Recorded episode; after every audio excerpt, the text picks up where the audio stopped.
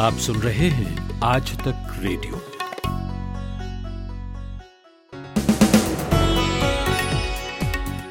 नमस्कार 22 अक्टूबर की शाम का दिन भर है ये। मैं हूँ अमन गुप्ता। बिहार में विकास का मुद्दा रोज़गार की तरफ़ शिफ्ट हो गया है। आज बीजेपी ने 19 लाख रोज़गार देने का वादा किया। इसी बीजेपी के नेता और उप मुख्यमंत्री बिहार, सुशील मोदी तेजस्वी यादव के 10 लाख नौकरियाँ देने के वादे पर सवाल खड़े कर रहे थे। अब सवाल उनकी पार्टी के वादे पर खड़े हो रहे हैं। तो क्या नौकरियाँ मिलेंगी या फिर ये जुमला है? क्या सोचता है बिहार का युवा? बताएँगे। देश भर में जितनी मौतें आज तक कोरोना से हो चुकी हैं, उतने तो पिछले साल वायु प्रदूषण से एक महीने से कम उम्र के बच्चे मर गए थे। अब फिर प्रदूषण ज़ोर पकड़ने लगा है। राजधानी में हवा की गुणवत्ता खराब स्तर में पहुँच चुकी है। तो इस दरमियान लोगों को किस तरह की सावधानियाँ रखनी चाहिए? बताएँगे। ब्राउज़र क्रोम को लेकर गूगल ने चेतावनी दी है कहा है कि इसे जल्द से जल्द अपडेट कर लें तो क्यों कहा गूगल ने ऐसा? जानेंगे। और आज ही के दिन पाकिस्तान ने उन्नीस में पहली बार भारत में घुसपैठ की थी। केंद्र सरकार इसे आज ब्लैक डे के तौर पर मना रही है। इसके पीछे किस तरह का संकेत देना चाहती है सरकार? समझेंगे? लेकिन पहले सुनिए हेडलाइंस प्रतीक वाघमारे से। बीजेपी ने आज बिहार विधानसभा चुनाव के लिए अपना संकल्प पत्र जारी किया। इसमें 11 बड़े संकल्प किए हैं। हर बिहारवासी को कोरोना वैक्सीन का फ्री में टीकाकरण करवाना, साल भर में तीन लाख शिक्षकों की भर्ती करना जैसे वादे शामिल हैं। बीजेपी द्वारा फ्री में कोरोना वैक्सीन के वादे से कई राजनीतिक दलों ने आपत्ति जताई है और अब ये विवाद चुनाव आयोग तक पहुँच चुका है। राहुल गांधी ने तंज कसते हुए कहा कि कोरोना की मुफ़्त वैक्सीन पाने के लिए पता कर ले आपके राज्य में चुनाव कब है। रूसी वैक्सीन पर ट्रायल कर रही दिग्गज फार्मा कंपनी डॉक्टर रेड्डीज ने दुनिया भर में अपने कारखानों का काम रोक दिया है। कंपनी पर साइबर अटैक और कई सर्वर के डेटा तक बाहरी लोगों की पहुँच हो जाने की आशंका में काम रोका गया। दिल्ली दंगों के मामले में गिरफ़्तार उमर खालिद की आज कोर्ट में पेशी हुई। उमर खालिद ने कहा कि उनको न तो सेल के बाहर जाने की इजाज़त है और न ही किसी से जेल में बात करने की छूट। कोर्ट को उन्होंने बताया कि उन्हें जेल में लगातार एकांत कारावास में रखा जा रहा है। आस्था के नाम पर अंधविश्वास का मामला मध्य प्रदेश के पन्ना में आया है। एक माँ ने अपने ही 24 साल के बेटे की कुल्हाड़ी से गर्दन काट कर बलि चढ़ाकर निर्मम हत्या कर दी है, जो कि एक संगीन अपराध है। भारत में चीनी प्रोडक्ट्स के बॉयकॉट का असर अब नहीं दिख रहा है। पिछले साल के मुकाबले चीनी कंपनियों ने और भी ज़्यादा स्मार्टफोन्स भारत में बेचे हैं। इस साल की तीसरी तिमाही के दौरान पाँच करोड़ स्मार्टफोन्स की बिक्री हुई है। इसमें ज़्यादातर चीनी कंपनियों के स्मार्टफोन्स हैं। एक रिपोर्ट के मुताबिक भारत में चीनी कंपनियों का मार्केट शेयर छिहत्तर फ़ीसदी का है। और पाकिस्तान की जेल में बंद भारतीय नागरिक कुलभूषण जाधव के मामले में पाकिस्तान संसदीय पैनल ने जाधव की सजा की समीक्षा के लिए सरकार के बिल को मंजूरी दे दी है।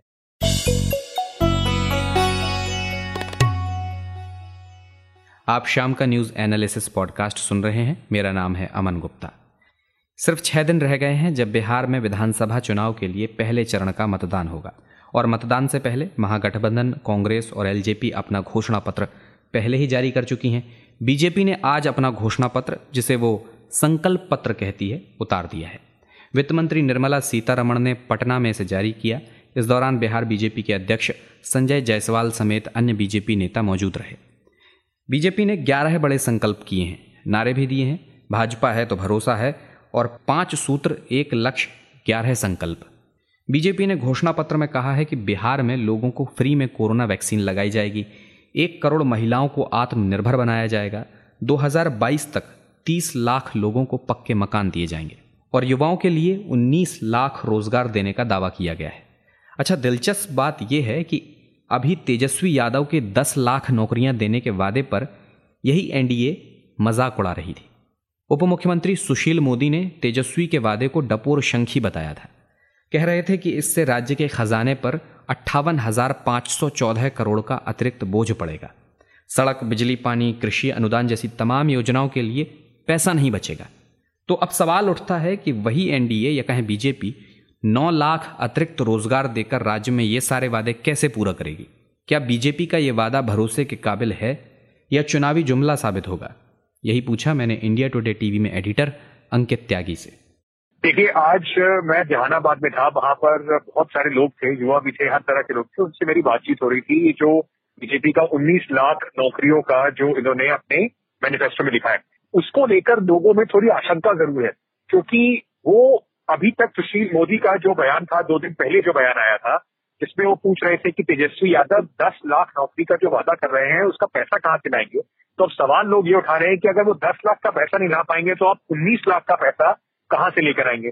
दूसरा, शायद जो भारतीय जनता पार्टी के लिए डिसएडवांटेज है, क्योंकि वो पिछले पंद्रह साल में अट्ठारह महीने का अगर पीरियड छोड़ दिया जाए तो नीतीश कुमार के साथ वो सरकार में थे। तो उनसे पूछा जा रहा है कि अब तक अगर आप नौकरियाँ नहीं ला पाए हैं, अगर आंकड़े दिखाते हैं कि बिहार में करीब चार लाख से ऊपर नौकरियाँ ऐसी हैं जो फिल हो जानी चाहिए थी, जो अभी तक नहीं हुई हैं कई ऐसे एग्जामिनेशन है सरकारी नौकरियों के, जो दो हज़ार तेरह से लटके हुए हैं अभी तक अगर वो आप पूरे नहीं कर पाए तो जो नया वादा आपने करा है, उसको आप कैसे पूरा कर पाएँगे? कहीं ना कहीं जो जनता है, जो आम वोटर है, जब उनसे आप बात करेंगे तो वो उसको देख रहे हैं मोटा मोटा कि ये शायद क्योंकि तेजस्वी का दस लाख के जो जो नौकरियों का जो वादा वो हर जनसभा में कर रहे हैं, उसमें उन्हें क्योंकि पब्लिक का रिस्पॉन्स मिल रहा है तो उसको काटने के लिए एक संख्या हवा में फेंक दी गई है। उन्हें पूरी तरीके से दस लाख पर भी शायद यकीन नहीं है पर उन्नीस लाख पर तो बिल्कुल यकीन होना फ़िलहाल जितने भी लोगों से मैं बात कर रहा हूँ उनको मुमकिन नहीं दिखता है। अंकित आपने बताया कि तेजस्वी को रोज़गार के मुद्दे पर अच्छा समर्थन मिल रहा है। तो युवाओं के उनकी तरफ़ झुकाव की वजह क्या है? देखिए बिहार में आपको ये समझना होगा कि एक पूरी ऐसी जनरेशन है जो अब जाके वोट करेगी। बीस साल के इक्कीस साल के अठारह साल के उन्नीस साल के जो लड़के लड़कियाँ हैं वो अब शायद वोट करेंगे। वो वो जनरेशन है जिसमें पंद्रह साल जो है वो सिर्फ़ नीतीश कुमार के देखे हैं। तो उनके लिए जो पैरामीटर है मतलब जो ओल्डर जनरेशन है, जो और जो चालीस साल से ऊपर के लोग हैं, उन्होंने तो कंपैरिजन में पंद्रह साल देखे हैं, लालू प्रसाद यादव के। और वही शायद सबसे बड़ा कॉलिंग कार्ड है इस समय नीतीश कुमार का कि वो पंद्रह साल चाहिए, हमारे पंद्रह साल चाहिए। लेकिन एक बहुत जवान तबका है जो नरेंद्र मोदी ने 2014 से उनको ये बात कही कि परफॉर्मेंस पर वोट दीजिएगा। हम देश को एक नया भारत बना देंगे। वो अब ये कहता है कि हम कंपेयर क्यों करें कि पंद्रह साल में क्या हुआ? हम तो कंपेयर करेंगे कि पिछले पाँच साल में उन्होंने क्या किया। अगर ये पिछले पाँच साल या पिछले दस साल की कंपेरिजन होती है तो कहीं ना कहीं इस बार नीतीश कुमार को लोग उतनी ऊंचाई पर नहीं रख रहे, उनको इतना खरा नहीं मान रहे, जितना शायद पहले के लोग मान रहे थे। तो आप अगर इस बात को समझे तो युवा है बिहार का, उसकी सबसे बड़ी समस्या क्या है? वो बार बार आके ये बात कहता है कि एजुकेशन सिस्टम हमारा बिल्कुल बर्बाद हो गया है। डिग्री नहीं मिलती है तीन साल में जो टीचर की डिग्री है वो पाँच साल में छह साल में मिलती है। और नौकरियों के यहाँ पे लाले पड़े हुए हैं। अब अगर नीतीश कुमार जी कहेंगे कि समुद्र नहीं है बिहार में तो कारखाने कहाँ से लगा दें? तो उस युवा को लगता है कि शायद नीतीश जी बहाने ढूंढ रहे हैं। और उनको ये भी लगता है कि अगर इस बार एक नए आदमी को मौका दिया जाए जो तेजस्वी जिस तरीके से कह रहे हैं कि हम युवा हैं हम नौकरी देंगे वादे तो बहुत सारे कर रहे हैं। लेकिन मूड कहीं ना कहीं ये ज़रूर लग रहा है कि हमने इनको दस साल देख लिया कि हमें कहाँ तक ले जा पाए एक मौका किसी और को देके देखते हैं। नहीं करेगा तो दोबारा किसी को और ऑप्शन मिलेगा। तो युवा जो है उसमें ना वो आ, शायद जिसको डेस्पिरेशन कहते हैं अंग्रेज़ी में अब उसको लगता है कि वेट इतना ज़्यादा नहीं कर सकते। इतने सालों का इंतज़ार नहीं हो सकता कि आपको पाँच साल और दें और बीस साल बाद भी आप हमें यही आके बताएँ कि उससे पहले के पंद्रह साल दें। तो अंकित कौन से बड़े फैक्टर देख रहे हैं आप इस चुनाव में? नौकरी एक बहुत बड़ा फैक्टर है और एजुकेशन बड़ा फैक्टर है। मुझे कहीं ना कहीं लगता है कि बिहार के जो कास्ट समीकरण, जातीय समीकरण पर बहुत ज़्यादा उम्मीद लगाए बैठे हुए हैं राजनेता। शायद इस बार युवा उससे अलग हटके वोट करेगा और उनको वही चौंकाने वाले नतीजे दे सकता है। ये थे इंडिया टुडे टीवी में एडिटर अंकित त्यागी। और अगली खबर पर बढ़ें, उससे पहले हम बता देते हैं आज के पॉडकास्ट के बारे में। आज हमने एक पॉडकास्ट छापा है, जिसमें हमने बहुचर्चित वेब सीरीज़ मिर्ज़ापुर की एक्ट्रेस श्वेता त्रिपाठी से बात की है। तो कल आने वाली वेब सीरीज़ से पहले आप उस चर्चा को ज़रूर सुनिएगा। कुछ दिलचस्प बातें जानने को मिलेंगी। सुबह सुबह ऐसा लगता है कि सबकी गाड़ी छूट रही है, लेकिन न्यूज़ भी तो मिस हो रही है। स्कूल, कॉलेज या ऑफ़िस की पूरी तैयारी तो हो जाती है, मगर देश दुनिया की अपडेट्स ले पाते हैं क्या? तो आपकी प्रॉब्लम का स्मार्ट सॉल्यूशन ये है कि अपनी सुबह की शुरुआत आप आज तक रेडियो के साथ कीजिए। कल क्या हुआ और आज क्या हो सकता है? सटीक एनालिसिस पहले बड़ी खबरें और फिर अखबारों के चुनिंदा मोती। ये है सुबह का खबरनामा आज का दिन। मेरे यानी नितिन ठाकुर के साथ। कोरोना से भारत में एक लाख सोलह हज़ार से ज़्यादा लोगों की अब तक मौत हो चुकी है। लोगों को डर लग रहा है मौत के इन आंकड़ों से। लगना चाहिए। लेकिन क्या हमने वायु प्रदूषण से होने वाली सालाना मौत के आंकड़ों की तरफ़ देखा है? नहीं। क्योंकि देख लेते तो शायद कोरोना उतनी बड़ी मुसीबत नहीं लगता। हाल ही में भारत में वायु प्रदूषण से होने वाली मौतों की संख्या अमेरिका के एक गैर सरकारी संगठन ने जुटाई है। संभव है उसे सुनकर कोरोना की दहशत तो आपकी थोड़ी कम हो जाए, लेकिन नया डर सताने लगे। तो जनाब 2019 में, यानी पिछले साल, वायु प्रदूषण ने भारत में 16 लाख सत्तर हज़ार जिंदगियाँ छीन ली थी। और इसमें भी एक लाख सोलह हज़ार से ज़्यादा वे मासूम थे जिनकी उम्र एक महीने भी नहीं हो पाई थी। हेल्थ इफेक्ट्स इंस्टीट्यूट यानी एच की ये रिपोर्ट कहती है कि भारत में स्वास्थ्य पर सबसे बड़ा खतरा वायु प्रदूषण है। लेकिन हम इसे खतरा मानते कहाँ हैं? ये खतरा बस इन दिनों में ही खतरा लगता है। और वो भी खास तौर पर दिल्ली वालों को ज़्यादा क्योंकि उनकी आँखों में जलन होने लगती है, सांस फूलने लगती। और दिल्ली वाले अब ये महसूस कर रहे हैं। दिल्ली में आज एयर क्वालिटी इंडेक्स दो सौ चौवन रहा, जो खराब की श्रेणी में आता है। कारण तो आप जान ही रहे हैं, पराली का जलना, जो तमाम कोशिशों के बावजूद इस बार भी नहीं रुकी। सरकारें नाकाम साबित हो रही हैं। ज़रूरी है तो ये कि सभी पर्यावरण के लिए चिंता करें। खैर, ये बातें तो हमेशा कही जाती हैं, लेकिन जब होगा तब होगा। फ़िलहाल इस प्रदूषण से कैसे बचा जाए मैंने ये पूछा, वेंकटेश्वरा हॉस्पिटल द्वारका में श्वास रोग विशेषज्ञ डॉक्टर प्रतिभा गोगिया से। ये तो बहुत अहम सवाल है इस समय, जबकि हमारी जो एयर क्वालिटी इंडेक्स है, वो बहुत खराब हो गई है। हालाँकि कोरोना ने हमें बहुत मौका दिया और हमारा वातावरण काफ़ी स्वच्छ रहा पिछले छह महीने में। पर हमारी पुरानी स्थिति अभी दोबारा आ गई है, जिसका मेन जो मुख्य कारण है, वो वायु में 2.5 पार्टिकुलेट मैटर है। इससे बचने का एक अच्छा तरीका तो ये है कि मास्क लगाएँ जो हम कोरोना के लिए भी लगा रहे हैं। क्योंकि पहले भी हमारे जो मरीज़ जिनको प्रदूषण में सांस की या खांसी की जो संभावना होती थी, उनको हम यही सलाह देते थे कि आप मास्क लगा के चलें। तो मास्क लगाएँ, इससे आपका कोरोना से भी बचाव होगा और प्रदूषण से भी। दूसरा चीज़ जो हम कर सकते हैं, अपने खान पान पे ध्यान दे सकते हैं वाइटामिन सी की मात्रा बढ़ा सकते हैं एंटीऑक्सीडेंट मिनरल की मात्रा बढ़ा सकते हैं अपने खान पान में।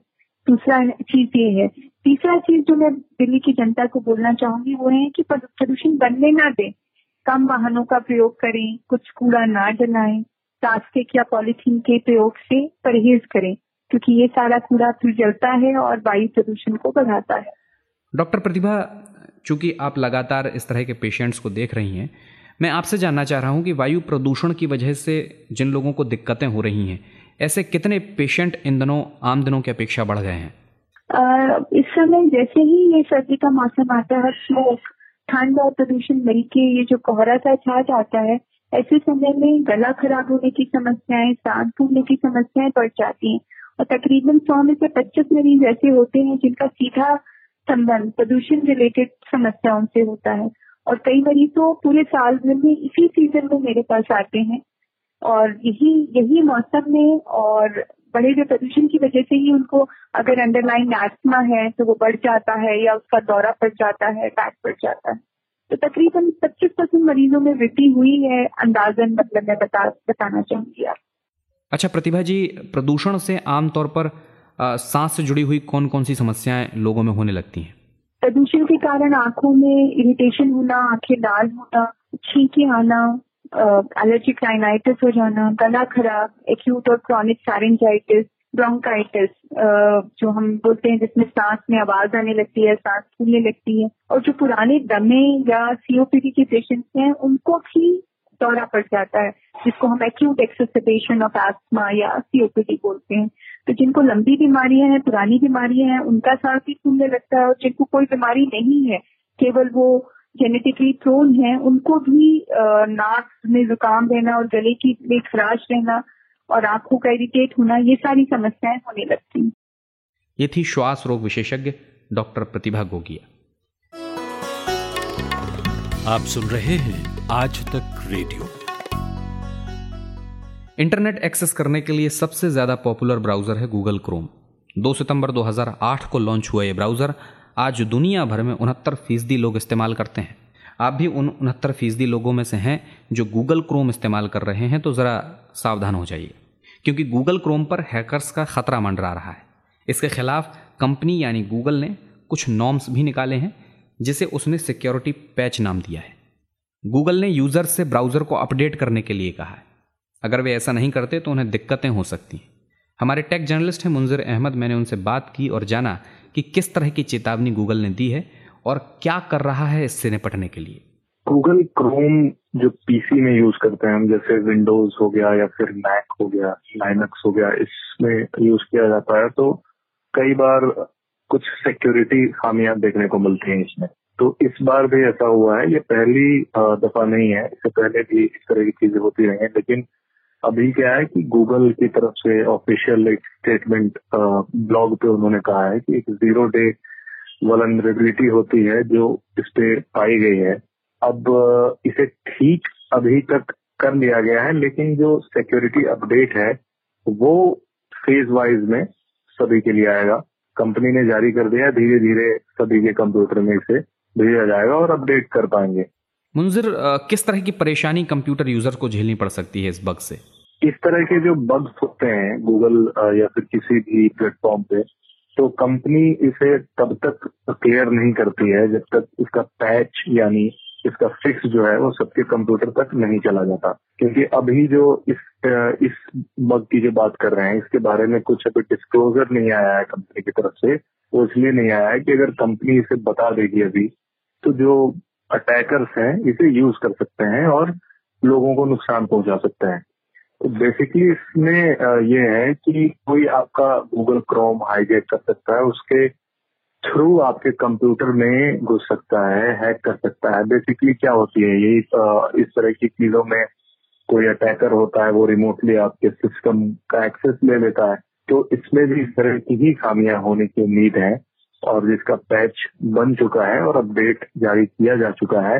आने वाले समय में जब गूगल ने कहा है कि जब पैच इसका सभी ज़्यादातर कंप्यूटर में लोग इसे पैच कर लेंगे सॉफ्टवेयर को अपडेट कर लेंगे अपने क्रोम को तो उसके बाद ये चीज़ बताया जाएगा कि ये परेशानी क्या थी। लेकिन ये गंभीर इसलिए है क्योंकि जो गूगल ने कहा है, आमतौर पे लगभग 10 दिन 20 दिन के बाद कुछ ना कुछ सिक्योरिटी पैचेज आते रहते हैं, लेकिन ये जो सिक्योरिटी पैच है, वो हाई इसका जो लेवल है हाई लेवल सिक्योरिटी पैच है। हम्म। तो यानी ऐसा है कि इसे आपको करना ही करना है। अगर नहीं करेंगे तो मुमकिन है आपका कंप्यूटर हैक हो सकता है। अच्छा मुंजिर आपने एक टर्म इस्तेमाल की है ज़ीरो डे ये क्या चीज़ है? इसका क्या मतलब है? ज़ीरो डे बेसिकली खामी ही को कहते हैं। जैसे ये टेक्निकल टर्म है। जैसे ज़ीरो डे हो गया कि कोई भी बग कोई जैसे बग बाउंड्री के थ्रू या फिर किसी के भी थ्रू जैसे कोई पता आता है गूगल में या फिर गूगल के कोई प्रोडक्ट में कि ये खामी है। तो अभी ऐसे पता लगा लेते हैं कि ये चीज़ हो रहा है, लेकिन वो पब्लिक को नहीं बताया जाता है। वो तब तक के लिए वो सीक्रेट रखा जाता है जब तक वो पूरी तरह से पैच ना हो जाए और तब तक भी रखा जाता है जब हार्ड एंड फास्ट ये पता ना चल पाए कि इस खामी से हो क्या रहा है, इसके कॉन्सिक्वेंसेस क्या हो सकते हैं। ठीक है? तो इस चीज़ को ज़ीरो डे कहा जाता है। जैसे ही इसके बारे में कंपनी बता देती है कि ये बग था, ऐसे इसको अटैकर यूज़ कर सकते थे, इसकी वजह क्या थी आने की, उसके बाद ये फिर टेन डे या वन डे से जो भी कह लें, वो हो जाता है। लेकिन ज़ीरो डे ज़्यादा टर्म यूज़ किया जाता है वो इस चीज़ के लिए। ही एक और चीज़ के लिए भी ज़ीरो डे यूज़ करते हैं। ज़ीरो डे दूसरी चीज़ के लिए तब यूज़ करते हैं, जब कोई बग, जैसे अभी आपने या फिर किसी सिक्योरिटी रिसर्चर ने किसी चीज़ में बग ढूंढ लिया है और अभी किसी को नहीं बताया गया है। तो अभी पता नहीं चला है कि वो बग कर क्या रहा है। ठीक है, जब जब उसके बारे में ये पता चल जाएगा कि ये क्या क्या कर सकता है, इसके पोटेंशियल क्या क्या है, उसके बाद फाइनल होता है, तब उसे ज़ीरो डे नहीं किया जाता है। अब तक के लिए ज़ीरो डे कहा जाता है, जब तक इसके बारे में ज़्यादा जानकारियाँ होती नहीं है या पब्लिक को नहीं दी जाती। मुंजर, चूँकि हम फोन्स में भी क्रोम का इस्तेमाल करते हैं तो उसमें तो कोई परेशानी नहीं है? नहीं, ये जो बग है ना, ये कंप्यूटर में जो हम क्रोम वेब ब्राउज़र यूज़ करते हैं, वो सिर्फ़ उस लिए है मतलब सिर्फ़ कंप्यूटर में ही है। कंप्यूटर ऑपरेटिंग सिस्टम जो उन्होंने बताया विंडोज़ है लाइनक्स है और मैक है। तो इन तीनों में जो आप क्रोम यूज़ करते हैं, उसमें एंड्रॉयड का ज़िक्र नहीं है आईओएस का ज़िक्र नहीं है, या फिर दूसरे मोबाइल ऑपरेटिंग सिस्टम का ज़िक्र नहीं है, जो आमतौर पर यूज़ किए जाते हैं। तो अभी के लिए सिर्फ़ यही है कि ये कंप्यूटर लैपटॉप जो आप यूज़ करते हैं उसमें ये है। अच्छा चूँकि मुंजिर अभी इसका पूरी तरह से अपडेट तो नहीं आया है तो यूज़र को किस तरह की सावधानियाँ रखनी चाहिए ताकि उसका सिस्टम कोई हाईजैक ना कर सके?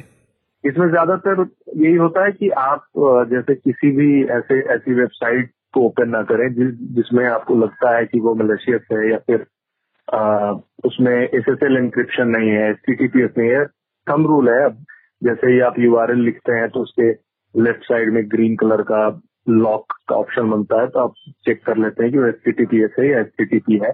तो वो तो बेसिक चीज़ है। इसके अलावा जो भी प्रोटेक्टेड वेबसाइट है, उसे ओपन नहीं करें और कंप्यूटर जो है आपका, चाहे जो भी हो, चाहे आप माइक्रोसॉफ्ट यूज़ कर रहे हो या फिर मैकबुक यूज़ कर रहे हो तो उसका जो कंपनी सिक्योरिटी पैचेज क्रोम तो अलग से आता है, लेकिन विंडोज़ में भी आते रहते हैं सिक्योरिटी पैचेज या फिर मैक में भी आते रहते हैं या फिर लाइनक्स में भी आते हैं, उससे आप अपडेट करते रहें कोई भी जो जिन्हें अगर सावधानी बरतनी है। और दूसरी चीज़ ये है कि सबसे बड़ा जो चीज़ है जो मैं भी कई बार अपने आर्टिकल में लिखता हूँ आज तक पे तो एक चीज़ ये है कि कुछ भी अटैचमेंट जैसे आते हो ना, सबसे ज़्यादा ये सबसे पुराना तरीका, सबसे इफ़ेक्टिव तरीका है किसी भी कंप्यूटर को हाईजैक करने का। कि अटैचमेंट फीमेल अटैचमेंट होते हैं जो लेजिट दिखते हैं। देखने में लगते हैं कि वो सही है, लेकिन उसे आप जैसे ही क्लिक करते हैं डाउनलोड करते हैं, उसके बाद आपका कंप्यूटर हाईजैक हो सकता है, किसी न किसी तरीके से। ऐसा भी हो सकता है कि आपने आज कोई अटैचमेंट डाउनलोड किया और एक महीने के बाद उसका असर देखने को मिले, दो महीने के बाद असर देखने को मिले, क्योंकि हैकिंग कई तरीके से होती है इंस्टेंट नहीं होती है, कभी सालों लगते हैं, कभी एक दिन भी लगता है, कभी दस मिनट में भी हैकिंग की जा सकती है। तो बचने के लिए ये जो बेसिक चीज़ें जो मैंने आपको बताई ये लोगों को फॉलो करना चाहिए तब तक जब तक ये इनका पैच जारी ना हो जाए। या फिर ये बाद में भी आप यूज़ कर सकते हैं ये कभी भी यूज़ करने वाली चीज़ है। लेकिन हाँ ये है कि जो भी सुन रहे हैं वो गूगल क्रोम की सेटिंग में जाकर के चेक करते रहे नया अपडेट जैसे दिया है उसे इमीडिएटली अपडेट कर लें। ये थे आज तक में टेक जर्नलिस्ट मुंजर अहमद। एक तार म्यूज़िक का और एक तार पोएट्री का। दोनों मिल जाए तो क्या बनता है? दो तारा। मैं हूँ चिन्मयी। और मैं हूँ जोएल। हम गाते हैं सुनाते हैं कविताएँ। कभी गिटार पर तो कभी बांसुरी पर। और कभी अपने घर में पड़े हुए बक्से की थाप पर। तो सुनिए हमारा दो तारा। सिर्फ़ आज तक रेडियो पर। सत्तर सालों में पहली बार जम्मू कश्मीर की सड़कों के किनारे आज कई होर्डिंग्स दिखाई दिए। इन पर मोटे मोटे शब्दों में ब्लैक डे लिखा हुआ है। एक सवाल है अंग्रेज़ी में कि do you know what is twenty second October 1947 यानी क्या आप 22 अक्टूबर उन्नीस की तारीख जानते हैं? तो ये वो तारीख है जब पाकिस्तान समर्थित कबाइलियों ने पहली बार भारत पर हमला किया था। और उसी घुसपैठ का नतीजा है कि कश्मीर का एक हिस्सा पाकिस्तान के कब्जे में आ गया है, जिसे पीओके के नाम से जानते हैं। सरकार इस दिन को काला दिन के तौर पर मनाने के लिए एक वर्चुअल इवेंट करा रही है। सरकार ने कहा है कि वो दिल्ली में एक म्यूज़ियम बनवाएगी, जिसमें इस हमले से जुड़ी कई चीज़ों को रखा जाएगा। और ये म्यूज़ियम पाकिस्तान की भारत के खिलाफ हर चाल और नापाक इरादे का सबूत बनेगा। तो इस बार 22 अक्टूबर को इस तरह मनाने के पीछे सरकार की मंशा क्या है? यही जाना मैंने इंडिया टुडे में जर्नलिस्ट प्रभाष दत्ता से। कि 22 अक्टूबर को पाकिस्तान की तरफ़ से संगठित तौर पर हमला हुआ था कश्मीर वैली। में ये 22 अक्टूबर को काला दिवस सरकार मना रही है। एक कोशिश है सरकार की तरफ़ से अभी तक का जो नैरेटिव है, जो पाकिस्तान की तरफ़ से डोमिनेट किया गया दुनिया को बताया गया, उस नैरेटिव को चैलेंज करने के लिए। पाकिस्तान का नैरेटिव ये रहा है कि कश्मीरी लोग 27 अक्टूबर को काला दिवस मनाते हैं, जबकि पूरे, पूरा कश्मीर या पूरे कश्मीर की आवाम इसको नहीं मनाती है। जो सेपरेटिस्ट ब्लॉक है कश्मीरी नेताओं का, जो पाकिस्तान समर्थित है, वो 27 अक्टूबर को काला दिवस मनाते रहे हैं, कई बार मनाया है उन्होंने। इस नैरेटिव को काउंटर करने के लिए गवर्नमेंट ने अक्टूबर 22 का दिन तय किया और इस दिन को ये बताया जा रहा है, वहाँ सिंपोजियम रखे जा रहे हैं कश्मीर में, जिसमें ये बताया गया कि 22 अक्टूबर को पाकिस्तान की सेना ने वहाँ के कबायली रेडर्स को हायर किया था उनको उनको संगठित किया था और उनको हमले के लिए लेकर आए थे। जो ट्रकों में भर कर आए थे और उनको फिर हमले के लिए छोड़ा गया था। अच्छा प्रभाष जी इस दिन के इम्पोर्टेंस के बारे में भी थोड़ा आपसे जानना चाहेंगे। किस तरह से इस दिन कबाइलियों ने हमला किया था? तो 22 अक्टूबर का इम्पोर्टेंस इस लिहाज से है कि पाकिस्तान ने जो पहला हमला किया था कश्मीर पर वो 22 अक्टूबर को किया था और उसके बाद जो रेडर्स थे जो जिन हमलावर थे उन्होंने कश्मीर में भारतीय सेना के पहुँचने के पहले तक काफ़ी तबाही मचाई थी लोगों को लूटा था बहुत सारी घटनाएँ हुई थी जिनमें महिलाओं के साथ ज़बरदस्ती की गई थी बच्चों तक को मारा गया था बुज़ुर्गों को मारा गया था और ये सब तब हो रहा था जब वहाँ की आवाम इस अटैक को रेसिस्ट कर रही थी जिनके पास हथियार नहीं थे वो भी रेसिस्ट कर रहे थे। कुछ लोग इस तरह से भी रेसिस्ट कर रहे थे कि अगर पूछा कि फला ऑफ़िस कहाँ है, दफ्तर कहाँ है तो उनको गलत रास्ते पर भेज दिया ताकि उन्हें ये उम्मीद थी कि कोई फौज राजा की तरफ़ से या भारत के साथ समझौता हो जाए तो भारतीय फौज वहाँ आके उनकी रक्षा कर लेती। ये थे इंडिया टुडे में जर्नलिस्ट प्रभाष दत्ता। आज दिन भर में बस इतना ही। अमन गुप्ता के साथ थे आप। इस कार्यक्रम के लिए साउंड मिक्सिंग की है कपिल देव सिंह ने। अगर कार्यक्रम से जुड़ा आपका कोई भी फीडबैक है, कोई सुझाव है, कोई शिकायत है तो आप हमें रेडियो एट आज तक डॉट कॉम पर ईमेल कर सकते हैं। सोशल मीडिया पर भी हमारी मौजूदगी है तो वहाँ हमसे जुड़ जाइए ताकि हर अपडेट आपको समय से मिलता रहे। इजाज़त चाहूँगा। नमस्कार।